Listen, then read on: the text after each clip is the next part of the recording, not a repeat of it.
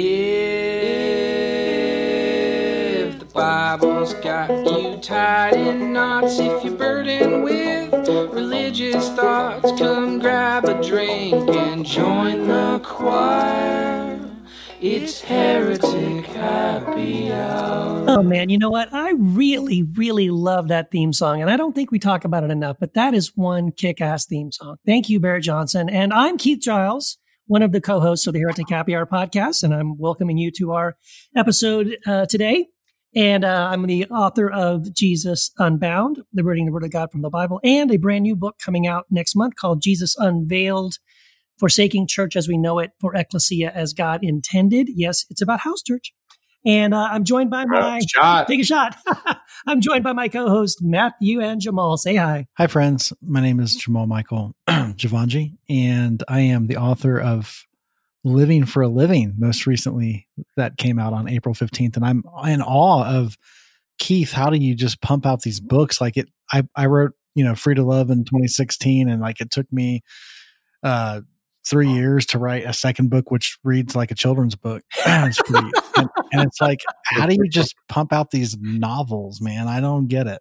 But congratulations. Well, thank you. Thank you. Yeah, I don't I don't know how you write as much as you write, Keith, but um well that that makes me Matthew DiStefano and um, Jamal. I've heard good things about your book, and weren't uh, wasn't your book covered in our sister station on Bookish recently? You know, it was. and I was really blown away with that. Like they they literally did an episode in which my book was one of the two books they discussed. I was just like blown away with that. I was so encouraged and excited and loved the discussion because that's actually why I wrote it, so that it would provoke conversation and that it did. It's fantastic. Yeah, Yeah, that should be the goal, man. That should be the Yep. goal. Create conversations. That's what we're doing. Mhm. Yes. Yes. Good stuff. Hey, so I probably should let everyone know that this episode of the Heretic Happy Hour podcast is sponsored by the Hope Center, a community resource center serving one of Alabama's poorest communities by providing a neighborhood market where neighbors can shop for food at no cost in an atmosphere of love and respect. Please visit their website at servealabama.org for more information and to make a generous contribution. Thank you. Yes. and I am excited to announce, and it is an announcement to some people because people still don't know. I was, uh, I think on the Facebook group, we still get comments from time to time and people are like, what? There's a hotline? And we do. We I, I think most of those are sarcastic, buddy. I, yeah, I hope so. seriously, But, Serious? but the ones about there being a podcast are not. So I don't know. I just, I take people at their True. word, you know? So I just, when I, when I see those comments, I'm just like, wow, my work is never done. So let me say it again, guys. We we have a hotline, and the number. By the way, it's free. You, you don't you don't have to dial one, and you don't need long distance because you know, like these days, the cell phones will do it, and you can just dial the number. It's 240 343 7379 is the hotline number. You can text it. You can leave a voicemail. You can do all those things. It's fantastic. Um, so we did. We have a couple of texts that came into the hotline. So can we cue those up? Okay, this this is from a listener. Um, quote: I've never had a crisis of faith until now. I've been through deconstructionism, fought my intellectual battles, followed Jesus, and tried to remain true to myself. But with the with the recent death of Rachel Held Evans, I've begun to doubt. No, I'm not mad at God because he, quote, took her, whatever that means. I'm appalled at the reaction from the evangelical community. I know evangelicals can be evil bastards, but I never realized they would feast upon the death of a wonderful woman and mother in the vulturistic way they have. So I guess my question is what do we do now? How do we love an enemy that spits on the graves of our loved ones and gleefully floats at the thought of their eternal conscious torment? What would Rachel do? Sincerely, Colin Dorsey. Unquote. Well, yeah, that's uh, well. I got to say, I'm I agree with. First of all, yeah, completely heartbroken with the news about Rachel, but even doubly heartbroken to see very hateful reactions from people who are supposed to be our brothers and sisters in Christ, um, with almost no compassion for the fact that uh, someone lost their mom, someone lost their wife, um, you know, their daughter. Uh, it's just horrible uh, response. And I, I, I guess the the only thing I would say is, as hard as it is to do, we try to love people, and we even love people that are hateful, and love people um, who think they're right. You know, they they think they they have God on their side in this kind of condemning spirit that they have. But um, I think the only way we can respond, really, you know, to to make to have any kind of a difference, to make any kind of a difference, and I think to really honor the kind of a person that Rachel Evans was, um, is to respond with compassion and, and love in the face of something like that. Yeah, I think that's how she would respond. That's not how I responded when I read like uh, Pulpit and Pen's mm. review. I don't know if you saw that, or you know their their uh, whatever blog entry uh, um, announcing her death. It was it was yeah. awful, and um, yeah, I did a video on Patreon. I, I I wasn't very loving. I think Rachel would be much more loving than I was. I was really really pissed but I think the important thing to remember, and anyone who is um, quote unquote deconstructed, is that the people in your faith tradition who may be hypocritical and unloving and clanging gongs and all that, that's not where our faith needs to be. Our faith is in God. Um, our faith is in hmm. love and compassion and empathy and all those things. And so it's been really important for me to remove actual faith with like my tradition and where they are uh, pretty mm. awful sometimes. So I think we can become very disillusioned if we look at Christianity as the representation of what God's like. Yes, for sure. And you know this this is a really good. Uh, I'm I'm so glad that this uh this listener Colin, you know, that you texted this. I think it's a legitimate concern. I think what you're feeling is valid. And I think you're not alone in that. I think there's a lot of people that are feeling this as a result of her death. There's a lot of, I think, I think Rachel's death has brought up a lot of things. There's mm-hmm. several things that's brought up, and I think it's going to lead in even to our, our topic. Um, but specifically about the responses of evangelicals and, okay, I hear what you're saying. And I, here's what I do think it's an opportunity. First of all, this is actually an opportunity to, um, because this is, this is a trigger. So whenever evangelicals typically respond in the way that you know we've been on this on the side of that. So for example this this uh, caller is or this listener is, is basically stating like man i'm really struggling because evangelicals like i know you know, the, i think his words were i know evangelicals can be evil bastards. Well i want to kind of zero in on that statement real quick because i understand what you're saying there and i understand what that where that's coming from how that feels i get it like i totally hear you but i want to challenge you on that because I think that's where this that's where the suffering is coming from is the perception. So I would I would push back on that. I would say that evangelicals are not evil bastards. Um, because I don't know your background. I don't know the callers or the listeners' background, but I know I was an I was an evangelical. I, I was very much a part of that community for a long time, and I can tell you I was never an evil bastard. I was operating from a limited viewpoint. And you know what? Um, there are people I've seen it, and I'm sure some of us could relate. Like I remember hearing recently about there was some evangelical leader that would you know blame natural disasters on on on uh, homosexuals. And I, Pat Robertson. well, I don't know if it was Pat. I mean, yeah, he's one of them. Yeah. Some, yes, it was somebody, John, but, John was, Piper. but also their house hmm. was destroyed in a natural disaster not too long ago as well, and that came and made some headlines. I can't remember yeah. who it was, but there was a lot of like, you just be honest. Like when you heard that, you go, yeah, it kind of is what you get though. You know, it's kind of like that sense of like, you had that coming. Like you blame natural disasters on, on, on folks that don't believe or act like you. And you think God is retributive and now your house got like, like how that's like, that's just irony. You know, I mean, there's a part of us that kind of like relishes that. And I'm not saying it's healthy. I'm just saying that, that we should be able to relate to that. So, Rachel, you have to understand, Rachel Held Evans was challenging the perceptions.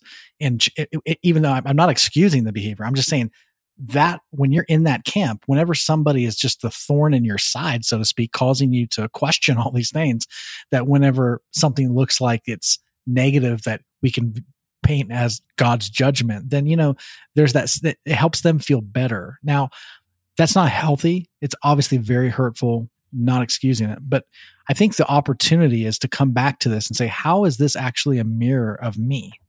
Because that's really where we start to get honest and real. And that not not to mean that we are evil bastards. I'm not saying that. But evangelicals, like we should be able to relate of all people, we should be able to relate to that mindset with understanding.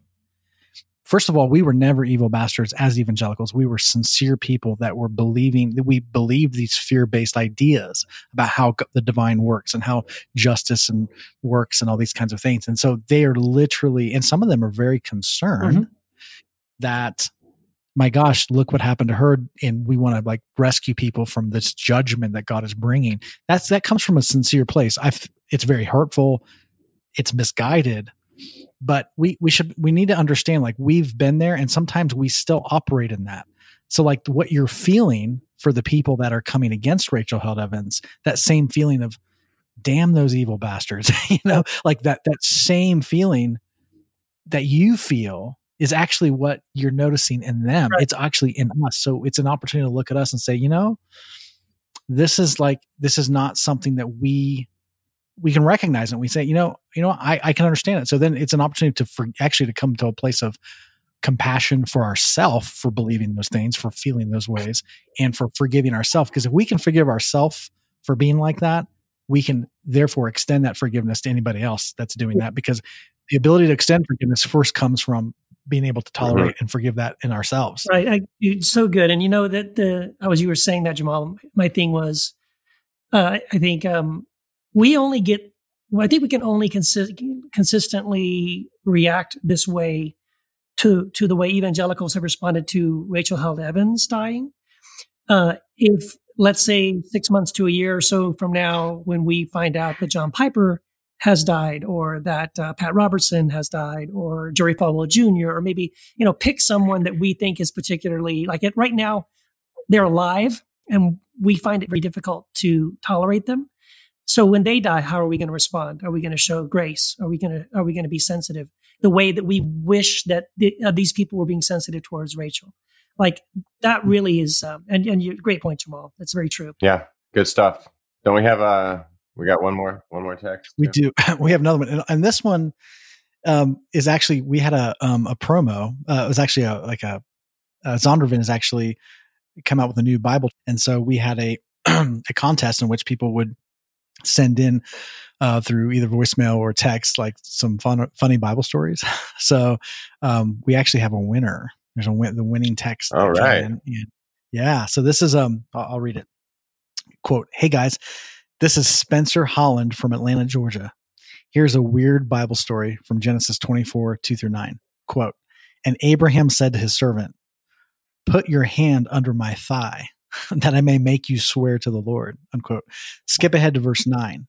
Quote, So the servant put his hand under the thigh of Abraham, his master, and swore to him concerning the matter and then unquote and then he says i think the next time i buy a car that's how i'm going to seal the deal with the salesperson i i i wouldn't recommend that um be, because uh, according to some midrash, the thigh isn't really the thigh it's uh what? it's really the the circumcised uh pink hey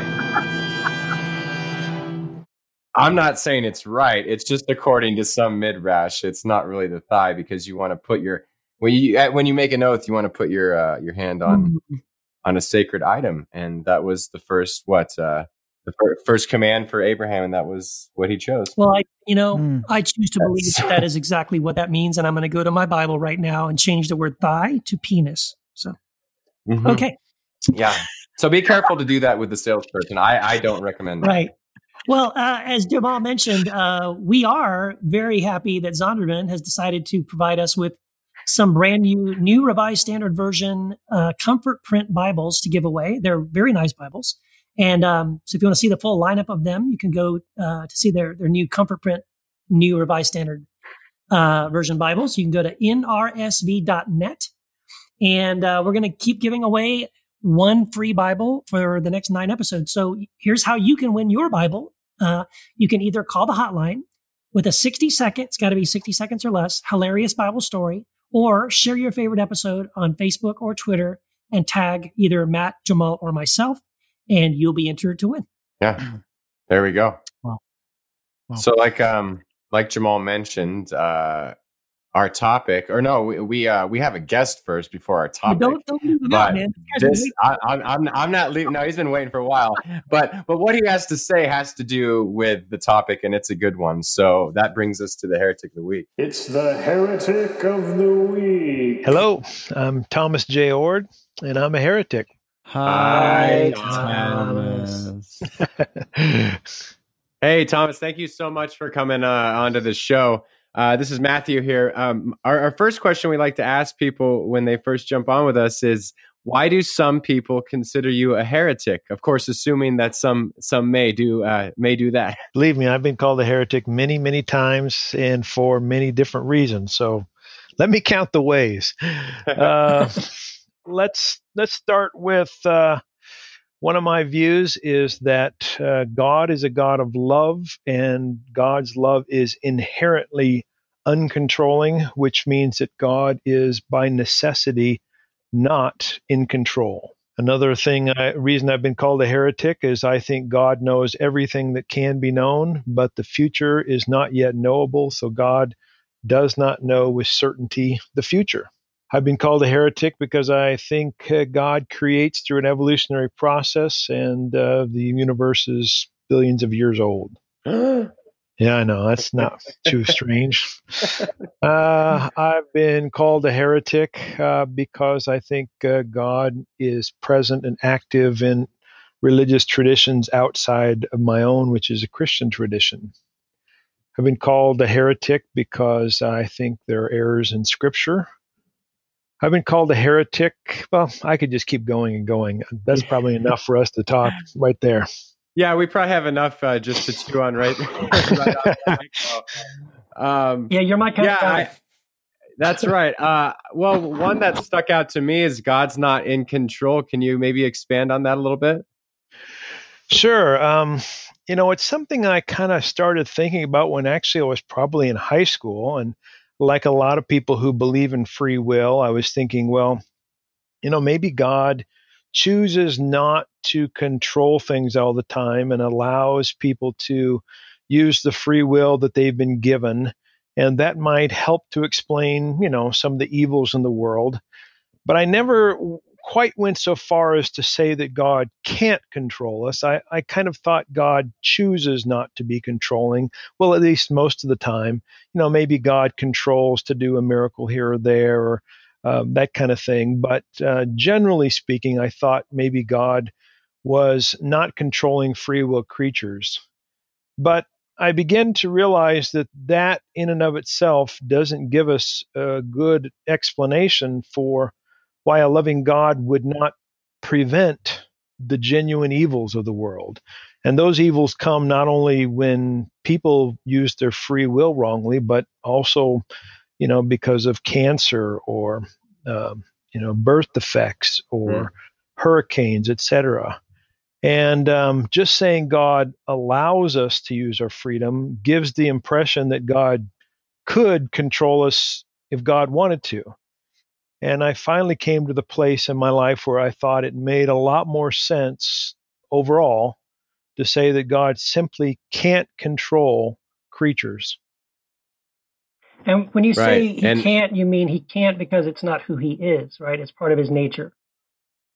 That's right. So that's sort of the position I eventually came to. And it's kind of a sophisticated one, but it basically says this um, God's love is necessarily self giving and others empowering, not only to complex creatures like humans, but even to the smallest entities of reality. I don't think the smallest entities have free will, they have some sort of agency or spontaneity. But the mm. more complex a creature becomes, the more uh, possibilities for freedom they have.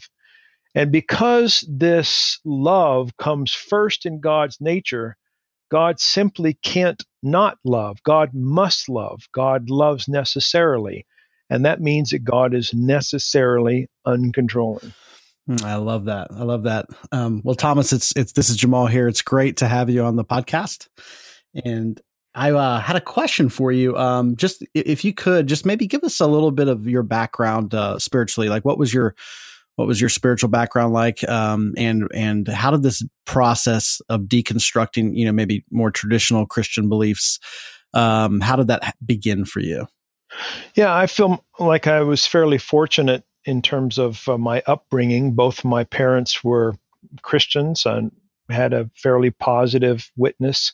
Uh, I grew up in a little Church of the Nazarene congregation in uh, a place called Othello, Washington. And uh, the church community was a central part of my life. Um, I made commitments to be a Christian often when I was a kid, and uh, sort of the major one was when I was in high school.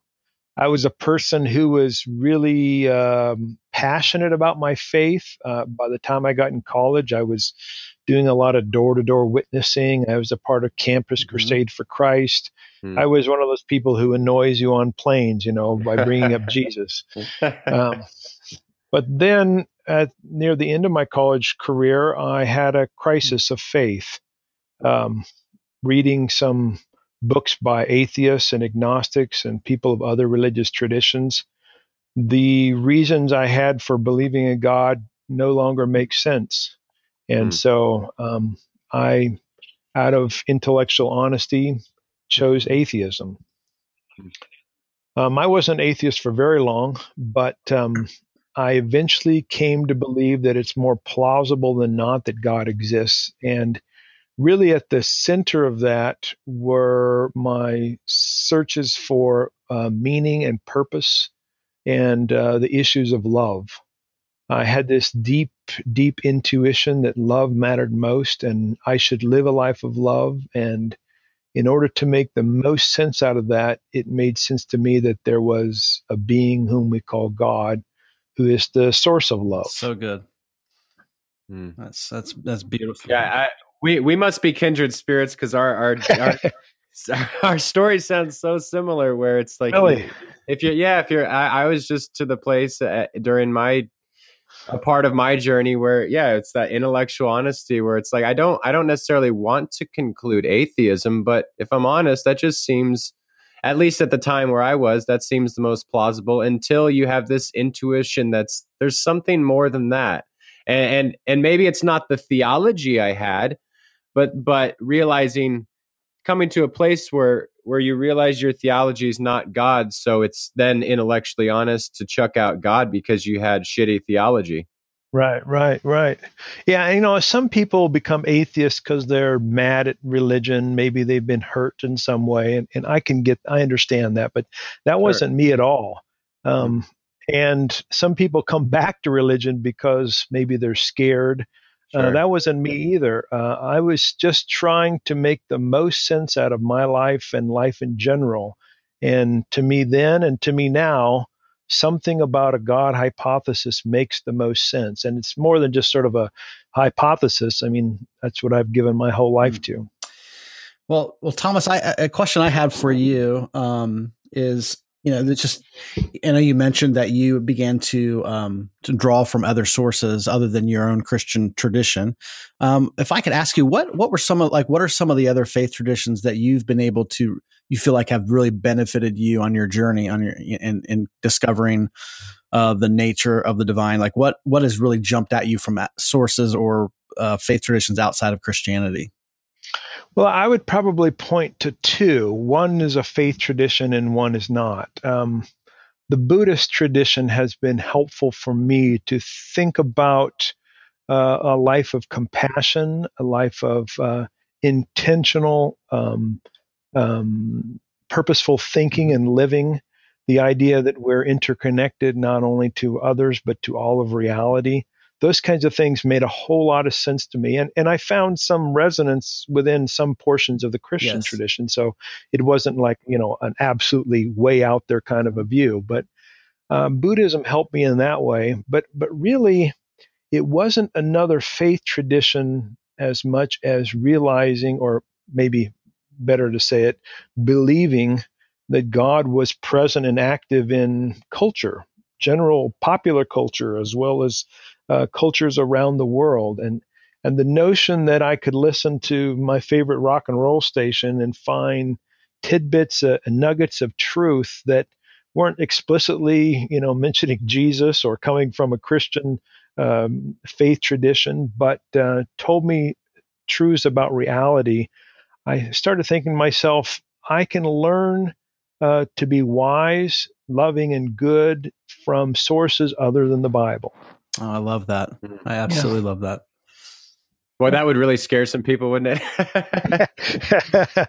yeah, I think it does initially until you know you start working with folks a while, and and I think eventually most people, not everybody, most people come to, come around to realizing that um, that there is truth beyond what's on the page. Usually, what they say is, well, whatever truth you find elsewhere, you'll find in the Bible.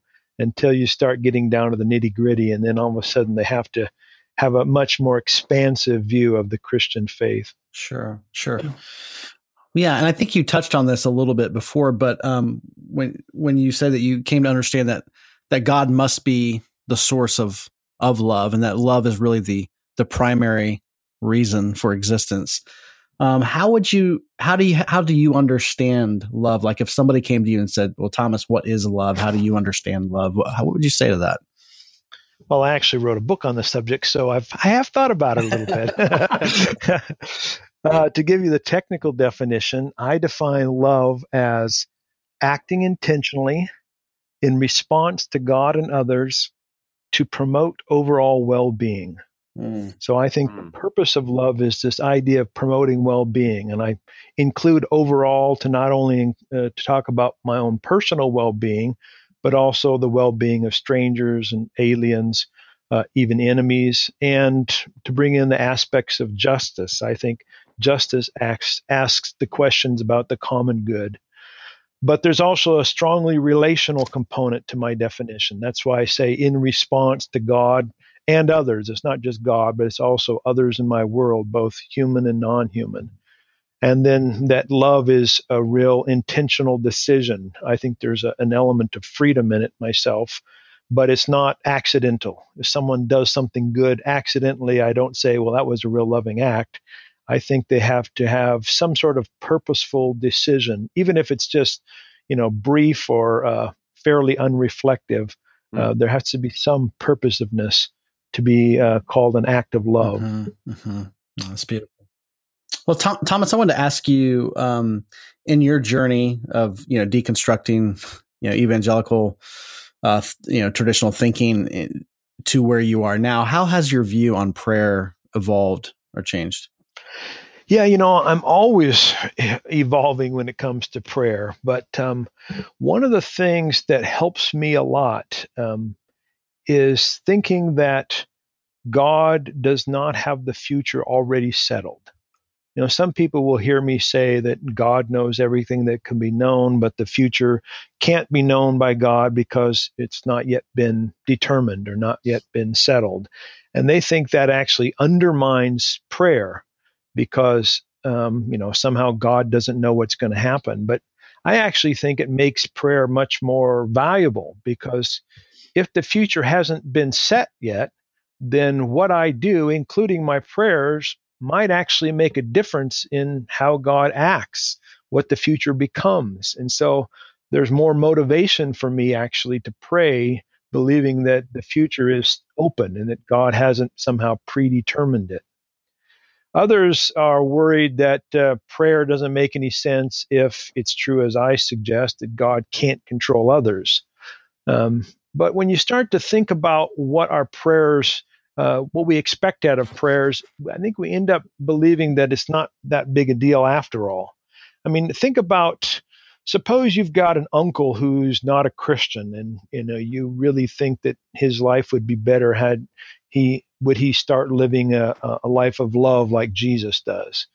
You're not probably going to pray, God, force Uncle Joe to become a Christian Mhm. because you're going to think that uh, you know God's not going to force people to live a life of love. That's something they must choose to do. God's going to call them to it, empower them, lure them, persuade them, etc., but not force them. And if we take that general principle and apply it to the rest of life, we begin to see that if God's way is truly the way of love, then our prayers are ways, uh, I mean, our prayers open up new opportunities or possibilities for God to act that may not have been there had we That's, not prayed. that's profound.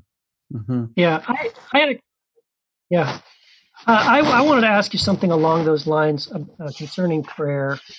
Um, we had um, Mark Karris on uh, on the program uh, as a heretic of the week, and he wrote a book called Divine Echoes, which I think is very kind of treading some of the same path that you are treading um, in your book.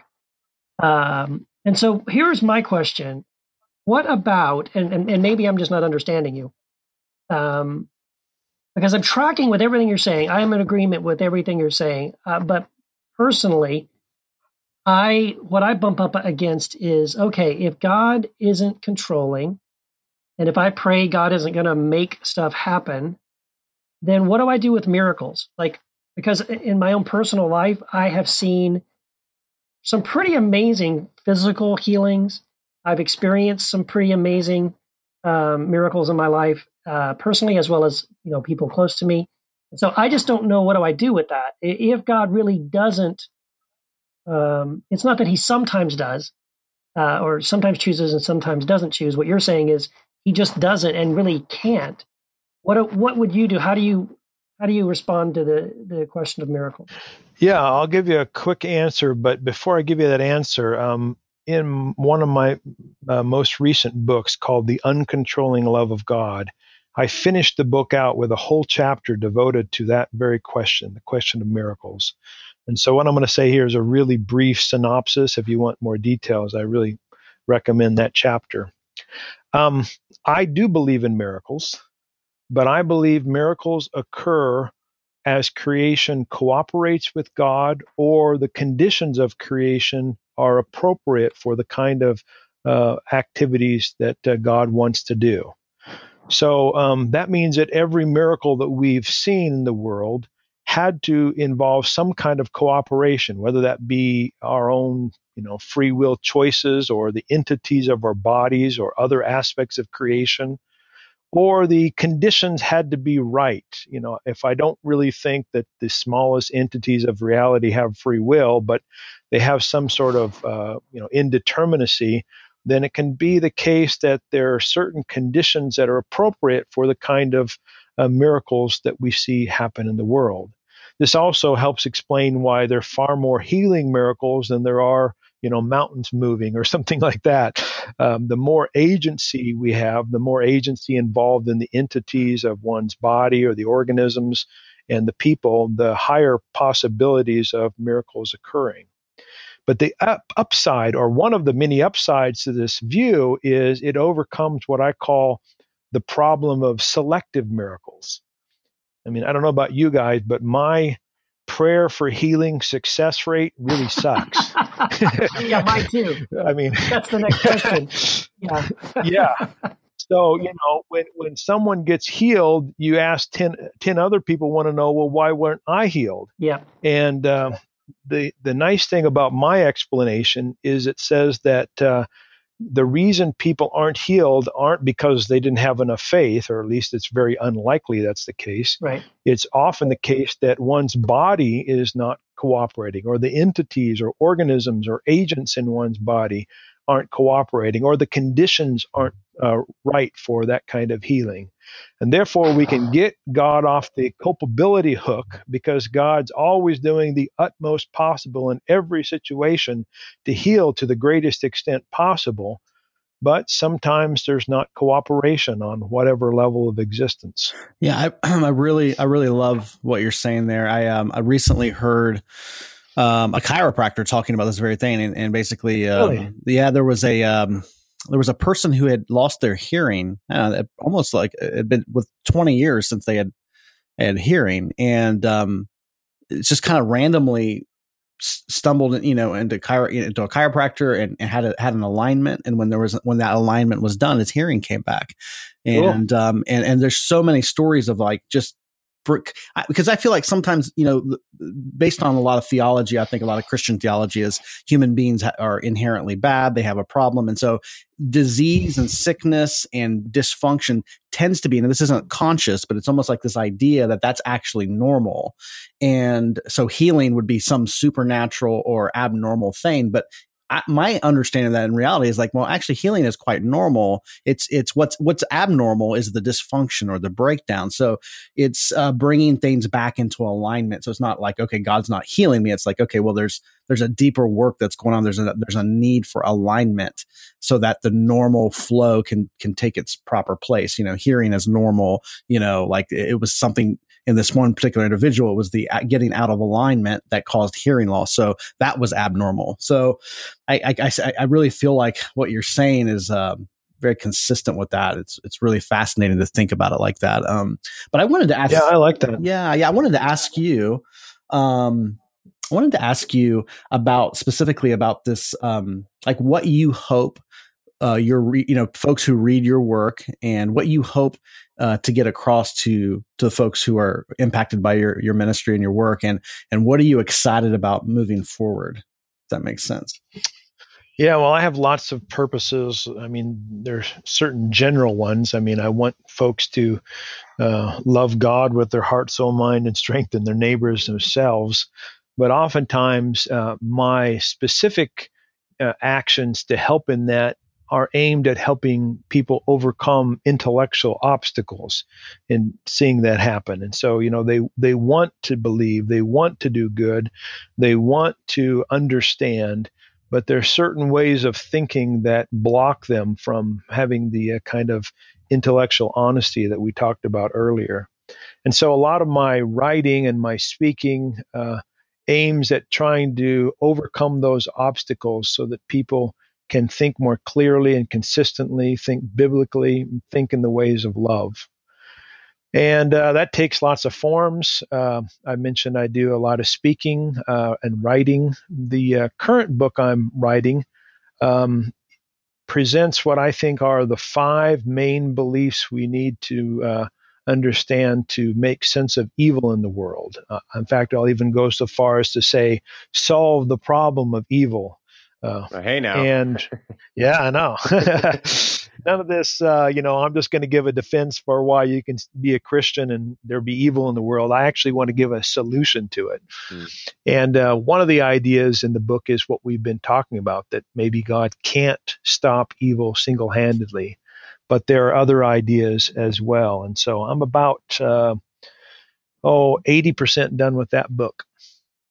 Nice. Wow. That's awesome. And do you have a do you have a website or do you, can people follow you on Facebook or Twitter or anything like that? Yeah, yeah. I, you know, I'm on Twitter at Thomas Jay Oord. Uh, Facebook, I've got a couple accounts. Um, my website is, uh, you know, thomasjayoord.com. I think probably one of the, the ways that people enjoy following me most is uh, if you go on my website at thomasjayoord.com, there's a link for a newsletter, and I usually send something a couple of times a month that has uh, some of my latest ideas and links to. Well, I'll probably link this particular video or uh, audio when it uh, when it comes up. So, if folks want to sign up for my newsletter, that's a great way to keep in contact with things that I'm doing and thinking. Yeah, very great. good. Very good. Wow. Well, this has been awesome, Thomas. We're we're so blessed, so glad that you uh, made the time to come and join us uh, and to talk to us about this incredible topic. It's really fascinating, and um, yeah, I, I, think it's amazing. I, just, want to thank you so much for being the, a part of the show. Hey, you're welcome. Thanks for inviting me to have the conversation with you. Awesome. Well, thanks a lot, man. We'll uh, let's do it again sometime. Wow. So I think it's I think it's really great that Tom is writing this brand new book called God Can. I can't wait for him to finish it, and uh, maybe then you know we can all. Yeah. When does that? when does that come out? I it came out like three months, uh, three or four months ago, something like that. Yeah. Yeah, we're such amateurs. Sorry, Tom, but actually, it was the per- it was. By the way, it was a great interview, and Tom, what you had to say was really great, and it is actually. I'm kind of glad in some ways that we did uh, hold on to it because it's part of our this God series that we're doing right now, which I'm very excited about. And um, and I think a lot of what Tom talked about um, and things that he talks about in his book uh, as well really dovetail perfectly into our topic, which is about suffering. Why does God allow suffering? Does God always heal? Um, or why doesn't He always heal? And that kind of a thing. So, so uh, yeah, guys, how do we want to how do we want to get started here? Well, this is a this is a heavy topic. Yes. Yeah, I mean, Yeah. I think I think uh, David Bentley Hart, who I, who's probably going to be our coming up here, uh, one of our next heretics of the week. You know, David Bentley Hart, who I really respect. You know, he's probably one of the I think one of the smartest living Bible scholars around, and you know, he has said that it's probably the it is the hardest question for Christians to answer. Even people that have spent you know a lot of time studying philosophy and apologetics and and the Bible. I mean, the, this is the biggest question, guys. This is like, Yeah. if God is loving, Yeah. if God is loving, how can He allow suffering? If God is all powerful, how can He let people suffer? And um, so, does it mean that if He, if suffering exists, is it because God isn't loving, or is it because He's not all powerful, or what's going on? Yeah, I mean, he said I've I've heard him say that uh, essentially that any atheist worth their weight, this would be their first, this would be their basically only argument. Right. This is the argument against uh against God. Mhm. Um, I, and So, most of yeah. the atheists, I think most of the atheist arguments against God based on this question, are, in my understanding, are pretty valid. Um, I, I, I actually don't think they're wrong in a lot of the, the things they say because, you know, this is one of those topics that it, it, it exposes, um, I feel like, um, a layer of things. So just like when people talk about salvation, you know, people are, well, what, you know, salvation. And a lot of times before you can even have a real conversation about salvation, you have to unpack the, the, the lens in which people are seeing that understanding through. So a lot of times when people talk about salvation, they're talking about heaven and hell and, and like God sending some people to heaven and some people to hell. And that's salvation means you don't go to hell. And that's actually not what the word means at all. And that's not even how it's used. And so like you have to like unpack it. So I feel like healing is the same way. so like when we talk about healing, we have this picture of God in the sky pulling strings because he's all powerful and it's always a he and it's a man in the sky and he's pulling strings to to do something that nobody else can do and that's what we mean by healing and i just don't that's not my understanding of healing anymore it used to be i mean it used to be that you know where this benevolent god somewhere just reaches down and does something i'm not that's not entirely accurate in my opinion so i think that the conversation uh, that's that's deism, right? Isn't I mean, no, essentially. I don't know. I don't know because my understanding of deism is that deism is this removed deity that Oh, really kind of okay. just lets the create like created the universe and then set it in order and let it set it on its motion and then he just sits back and watches and is Hmm. not involved. And I'm not advocating for that at all. Sure. Um, I I think the divine is very much involved in every moment. I just don't think that there's a God that exists that's in the sky somewhere that pulls some levers to to heal people. I don't think that's how it works. Well, and I- just Yeah. I think that's really know. what the conversation kind of ends up getting down to. And I don't know if you guys have read um, Tom's book, God Can't, uh, or not. I, I did read it, and Wendy and I read it, uh, and, and we've had conversations about it. And frankly, I have uh, personally held back from blogging about my thoughts or even doing any videos about my my thoughts about the book, mostly because I do love Tom. He lives here locally in Boise, and he and I have had lunch together a couple of times, and and I love the guy. I think he's awesome. So I don't want to. I, I really not wanted to sort of come out publicly and say something negative about him or the book. And certainly, I would never say anything negative about him. But um, but I personally, I struggle uh, with some of the ideas in the book, and I and by that I mean, I mean I love everything he just said on the interview, and I I love the idea.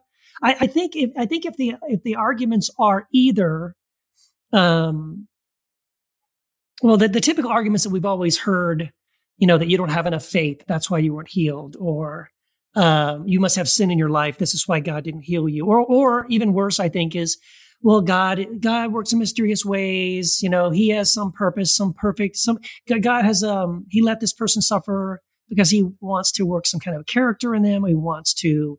Uh, he has some grander plan down the road that you don't know about. He's going to use your cancer to or your you know your your mother's death or your father's death or whatever your child's suffering down the road he's got some great plan and he's going to use that suffering. So you know you just got to play along. Like i don't think any of those I- i'm not happy with really any of those uh, sort of responses. And I, I think if, if my choices are those kinds of responses or the kind of response that we're hearing from tom uh, and from mark Karris, who's uh, also has a great book from Quoir on the same kind of topic um, I, I guess I would lean more towards Tom's response, which is that that quite often God, if if God is a God of love, that love isn't controlling, and in in this sense, God is because God is love. Um, God does not intervene in in you know the everyday human affairs for good or bad. But um, but I'll be honest, I struggle with that because, and and this is really my the bottom line for me. Um, I think it's I think Tom's book is wonderful if you are someone who didn't receive healing, or if you have if you have someone in your family who wasn't, uh, you know, wasn't miraculously healed. And I think his book can give you a lot of hope to understand why. And and there, and I know I know that actually he's gotten a lot of testimonies from people who have read the book, and that has been exactly their response. Thank you so much because you've helped me understand that um, we went through this not because God doesn't care, but because God is love, and because He's love, He's non-controlling. However, uh, my struggle is I have seen miracles. I have seen miraculous answers to prayer in my own life and in my family, immediate family members. Um, that I would say, I guess for me, I say, well, you say God can't, but for me, there have been times when God, it sure looks like God can. And, um, and so for me, I'm right back to, to where I was in the beginning, which is to say, why does God heal sometimes and why does God well, yeah, other times? That's yeah. And then my, my answer is my answer is I don't know. It's still a mystery. I don't know that there is a formula. I don't know that there really is an answer. So yeah, no, I'm glad you said that because well, I, I mean, it's I think on this issue, it's it's important for unless you think you have everything figured out, but don't pretend like you do because this is one of those ones where I'm pretty agnostic as well. Like I'm still not sure how prayer works.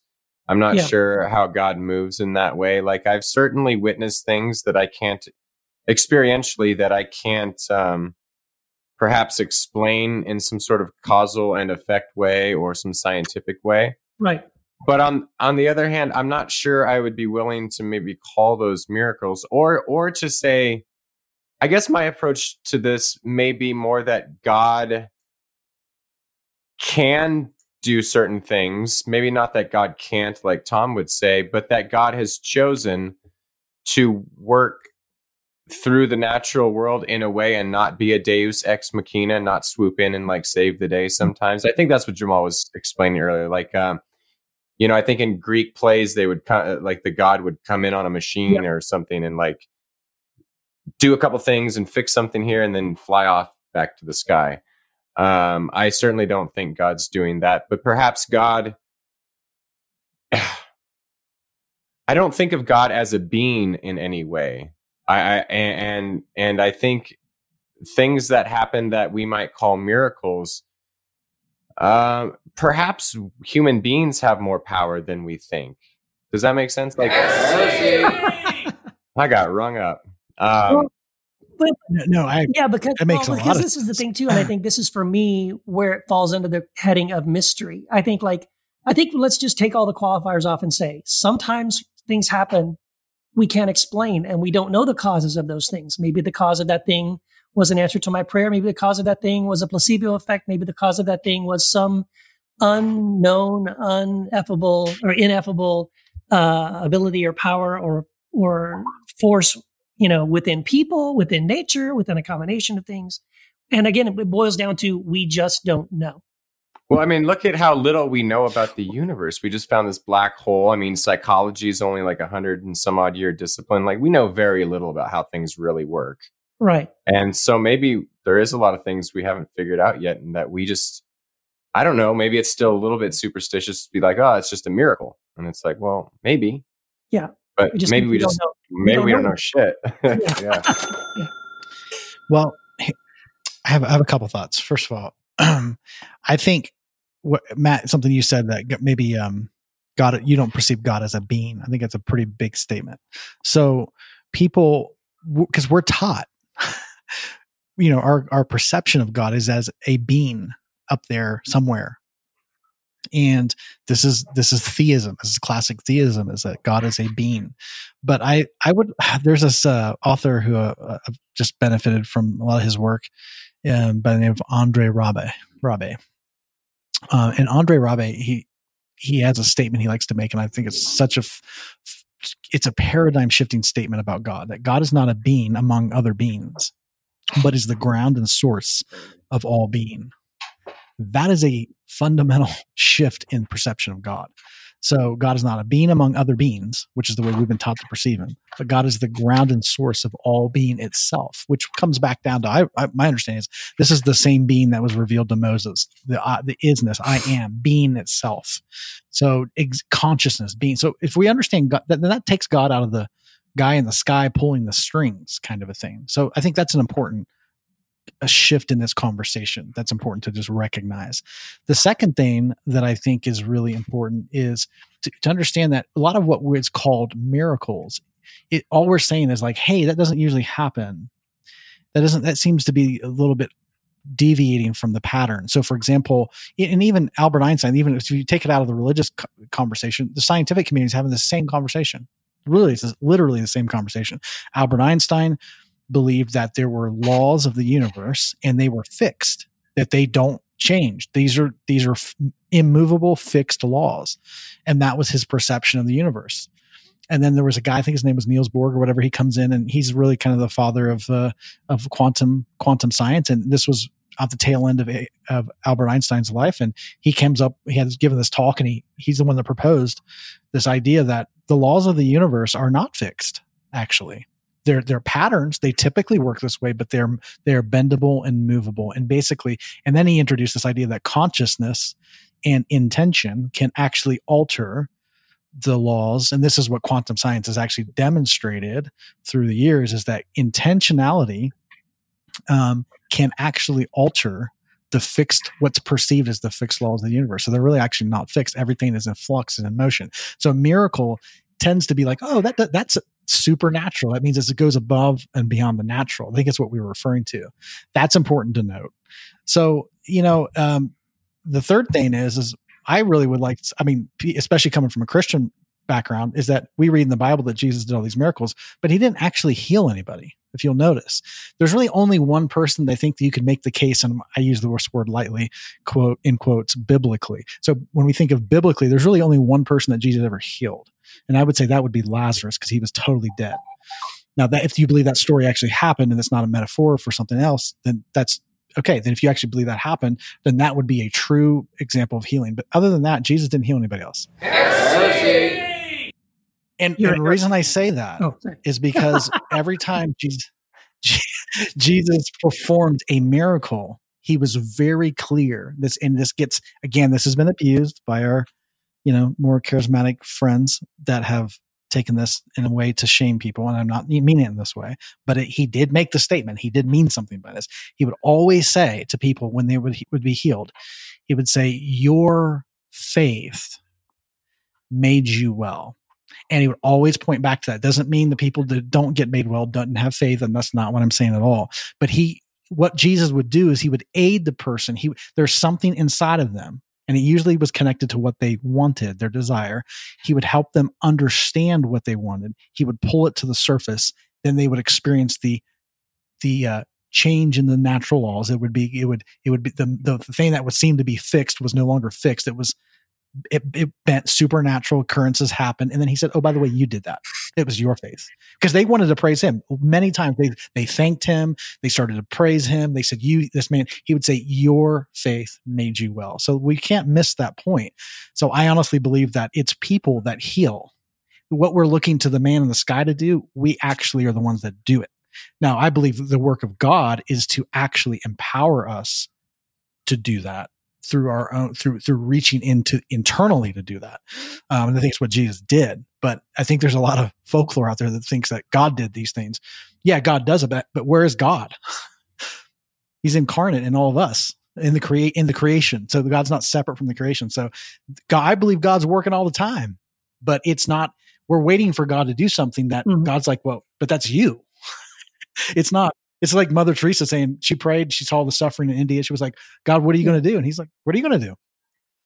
It's the same question. It's a mirror. Everything's a mirror. Yeah. Whatever you're putting on God, it comes right back to you. Like you are. So the- I, I, just wanted to, to, reflect back on a couple of things that you said. Like I personally, uh, like I don't agree with what you're saying, Jamal, in the sense that I, I don't think, and I think if anyone wants to check go through the gospels and look at the healings that Jesus did. He does. It's not. It's not every single time he heals that he says, "Hey, it wasn't me. Your faith has healed you." He does say it a couple of times, maybe two or three times. He does say to someone, "Your faith has made you well," um, but not every time. And there's also situations where he casts out demons where um, only he could do that. He had to cast them out. They didn't come out willingly.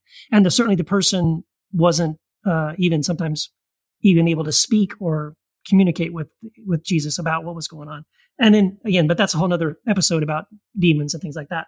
Um, oh yeah. But uh, but I want to say if I could pull it back around a little bit, um, I want to go back to what we were saying about God not not being like you know Matt. You said you didn't believe God was a being, and then um, we were talking a little bit about. And I think I think the way Andre Rabe describes it and what Jamal's quote, uh, it, it, feels like that's more about saying.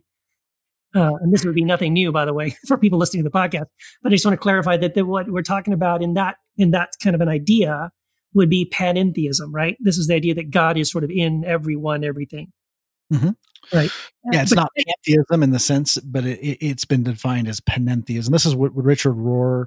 Um, this is again, this is nothing new. I mean, the folks have been saying this. This is more Franciscan. This is guys what Richard Rohr talks about. And but I think there, I think there, I think there are nuances of that a concept because, like, I don't know for sure. I mean, maybe I'm wrong, and you guys probably know Richard Rohr much better than I do. But I think the the way Richard Rohr describes it isn't quite as far as maybe Andre Rabe takes it. But um, but at any rate, like for example, I feel I do feel like so when I hear hear you guys say that you don't think God is a being, like I guess maybe I'm still back in this other mindset. I still I do think of God as being a being. Like I can talk to God, I can address God, but at the same time, I do believe that God is in me and that I that that I am the incarnation of Christ uh, today in the world today, along with you know uh, the whole idea of God being in everyone or Christ being we're all in Christ, Christ is in us.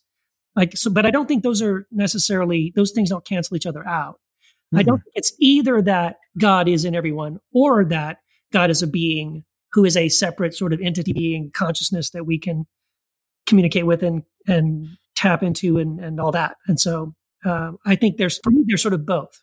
I've got a um I got a great quote from David Bentley Hart. Oh, go for it. One of our one of our future guests. It's from uh, the experience of God being consciousness bliss, and he um, he takes that's his like uh, sort of loose translation of the Hindu concept of uh, Sat Chit Ananda. That's the definition of um, God. Watch your mouth, buddy. Watch your mouth. I, I, am I going to get rung up for that one?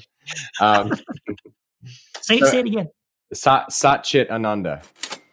There you go. Thanks, Ralph. You're on your game. You're on your game today, my friend so here's here's David Bentley Hart's quote. Uh, whether or not the question of God can be answered satisfactor- satisfactorily, however, or even formulated satisfactorily, these reflections should at least make it clear once again that it is entirely different in kind from any merely local or psychological or cultic question regarding, quote, gods or, quote, a god. The gods are unfolded within nature and enter human thought as the most exalted expressions of its power, they emerge from the magnificent energy of the physical order. God, however, and that's capital G, is first glimpsed within nature's still greater powerlessness, its transitoriness and, transitoriness and contingency and explanatory power. He is known or imagined or hoped for as that reality that lies beyond the awful shadow of potential nothingness, nothingness that falls across all finite beings, the gods included. And then he goes on and he ends with this the gods could not exist apart from nature. Nature could not exist apart from God. Mm. So yeah, that's kind of it's like um, it's not a being, but it's beingness as such. Yes. The uh, the re- the reason that beings exist in the first place, why there's why there's something rather than nothing, you know.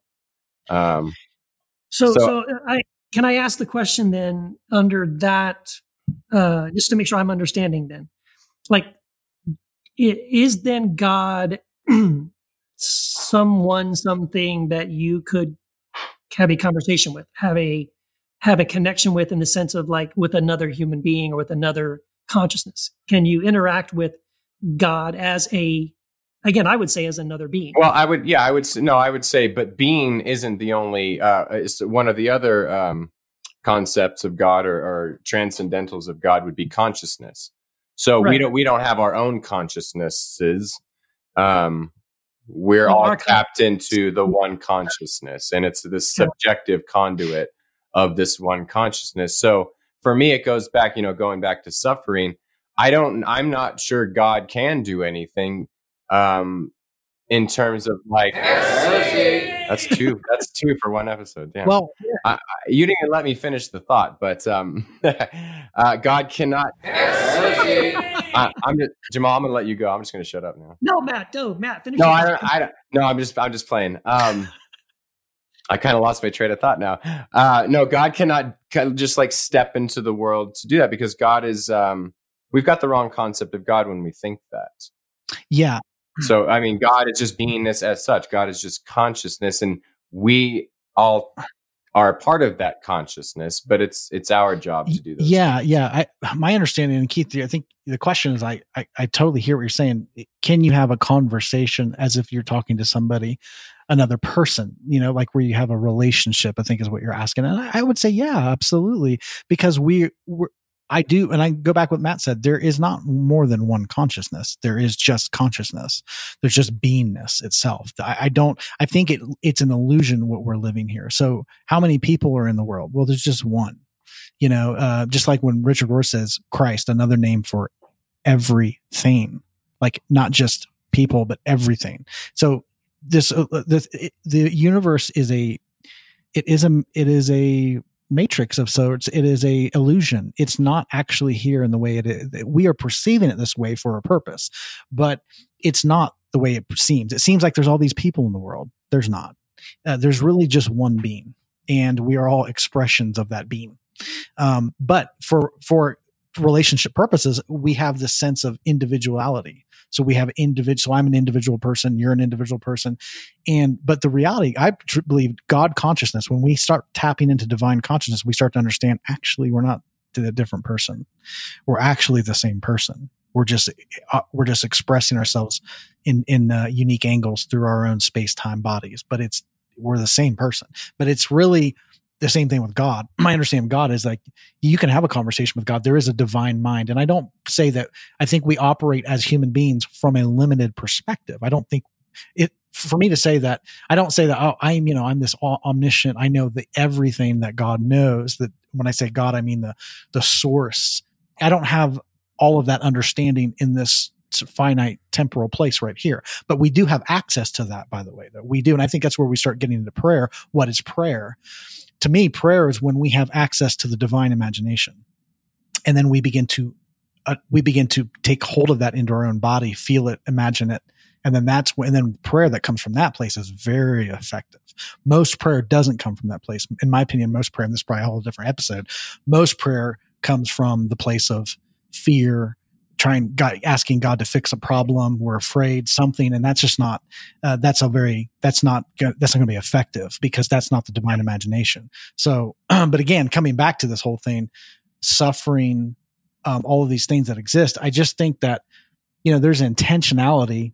You know, again, if you look at an acorn, if you look at a sperm and an egg, you know, no, there's an intention for those things. That intention is that that sperm and egg will unite, form cells, become a body, there's an intention behind an acorn that the acorn gets planted, it becomes an oak tree. Like nobody had to like teach the or- acorn this. No one had to teach that. There was a divine intention or- orchestrating that. When it comes to healing, go back to our topic. What is there a divine intention for healing? I believe the answer is yes. I think healing is the divine intention for everybody and everything. Um, just because our bodies naturally heal, like you get a cut, it heals itself. There's an intention behind it. Now there are things that get in the way of that that I think the divine mind is to bring healing to this, to, to remove the obstacles so that healing can be what takes place. And a lot of times it gets in the way of that's perception. And uh, just one story, and I'll, I'll be done here, but one story that illustrates it so perfectly is like, cause I'm a life coach and I work with people. I had a client comes to me, she, you know, had come to me for a long time and very religious background. And, um, she was angry. She was, first of all, very sick had lots of health issues and they were like mysterious. Doctors could not, she's been to doctor after doctor after doctor. I mean, she had devastating things going on and nobody had a response for her. And uh, she was angry at God. She was like, I've prayed. I, my, my faith is my bedrock. I've prayed. I've asked God for healing and God will not heal me. And I don't understand. And I did nothing but give my life to God and serve God. And I'm just, you know, and she would say these things And then she would talk about, but I can't wait for my new body in heaven. And I know this is not my home here. And I can't wait till, you know, till God rescues me from this life of suffering. And I know I'm supposed to learn something here. All these things. And I would literally be astounded sometimes just in my own mind because I would say, wow, this, she's mad at God because God won't answer her prayer. But I actually believe God is actually answering her prayer but she was waiting for God to miraculously heal her, like just out of the sky somewhere. Just just take away the the, the disease, take away this thing. And in my my understanding of it was her disease, her sickness, all the stuff that was coming is because of her mindset, her perceptions of the world, her perceptions of God, her perceptions of herself was poisoning her. And she literally, I remember one day uh, we we were doing some work on this thought process, and she this woman had mouth pain, tremendous pain in her mouth for like 15 years. She she's literally riddled with taking painkillers to like get rid of this pain. And we were doing this work on out of this self perception. We had this shift, we had this breakthrough, and she didn't even connect it. Next week, I talked to her. She goes, "Wow, I had a really great week. First time in 15 years I had no mouth pain." And uh, I was like, well, whoa, whoa, stop. And then she just went on and on. And she just then skipped over that and went on to her problems, started talking about her problems again. I was like, stop. I was like, wait, did you just say for the first time in 15 years you had no mouth pain? Are you kidding me? She's like, yeah. I was like, is that not a big deal to you? just like went on back to back to her misery. And I'm like, no, it's a big deal. I was like, why do you think that happened? Well, I don't know. I mean, you know, and, and she didn't. And, and I was like, wait, could this have something to do with your shift in thinking? And it was like news to her. She didn't even consider that. And I'm like, it, it was just, and, and, again, this was, this is a challenge. So my challenge is to go, you did this. Now, did God answer her prayer for healing? I believe so. But it, it comes through a shift in perception. Um, because the healing, the power of, of, the intention to heal her body was already in her body. There was just something getting in the way of it. And to, in my my understanding, it's false beliefs that were getting in the way of her moving into life. So that's that's just a perception. I think people get hung up on this thing of a lot of like, why doesn't God heal? I actually believe God, like the intention is already there. Healing is normal. Um, it's it's what gets in the way of it.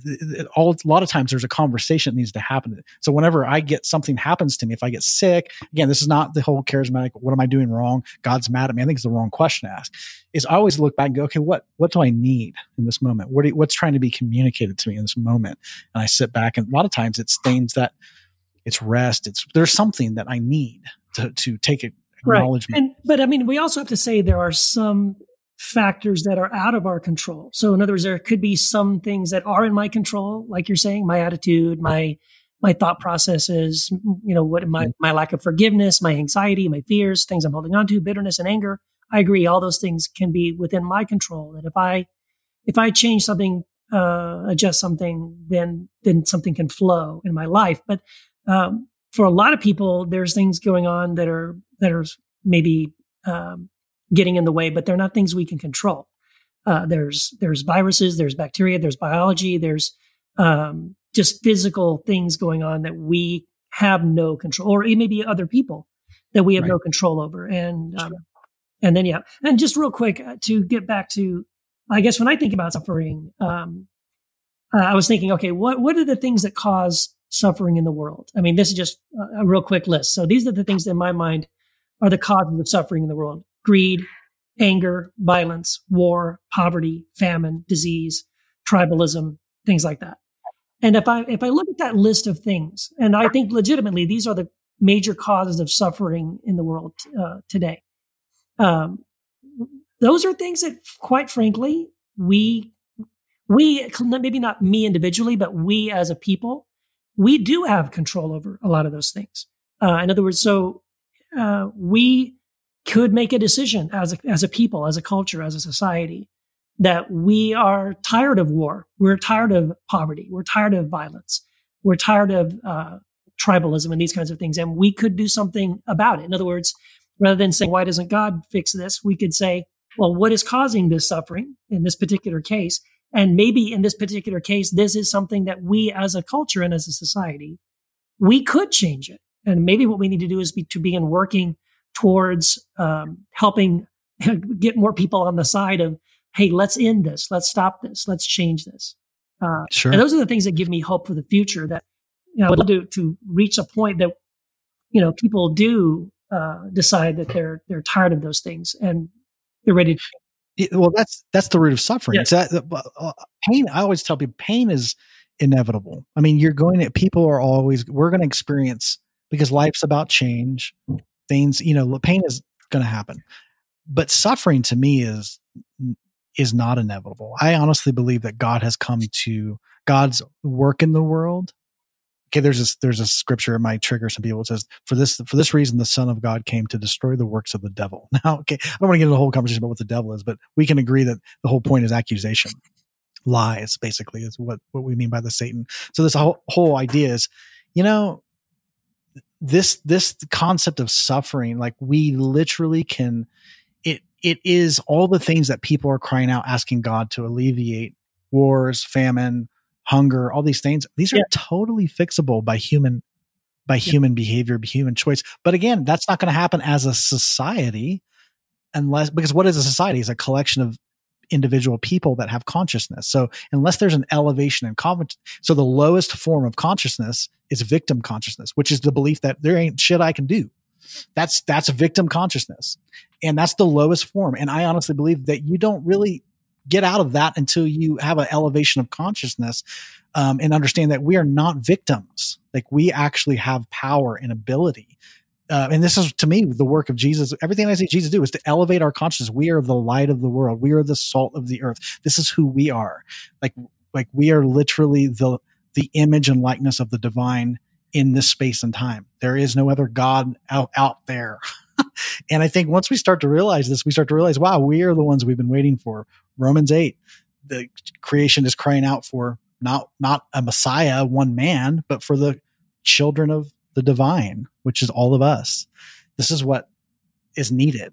So where God is like, Yeah. where are we? Yeah. Same place. Yeah. Yeah.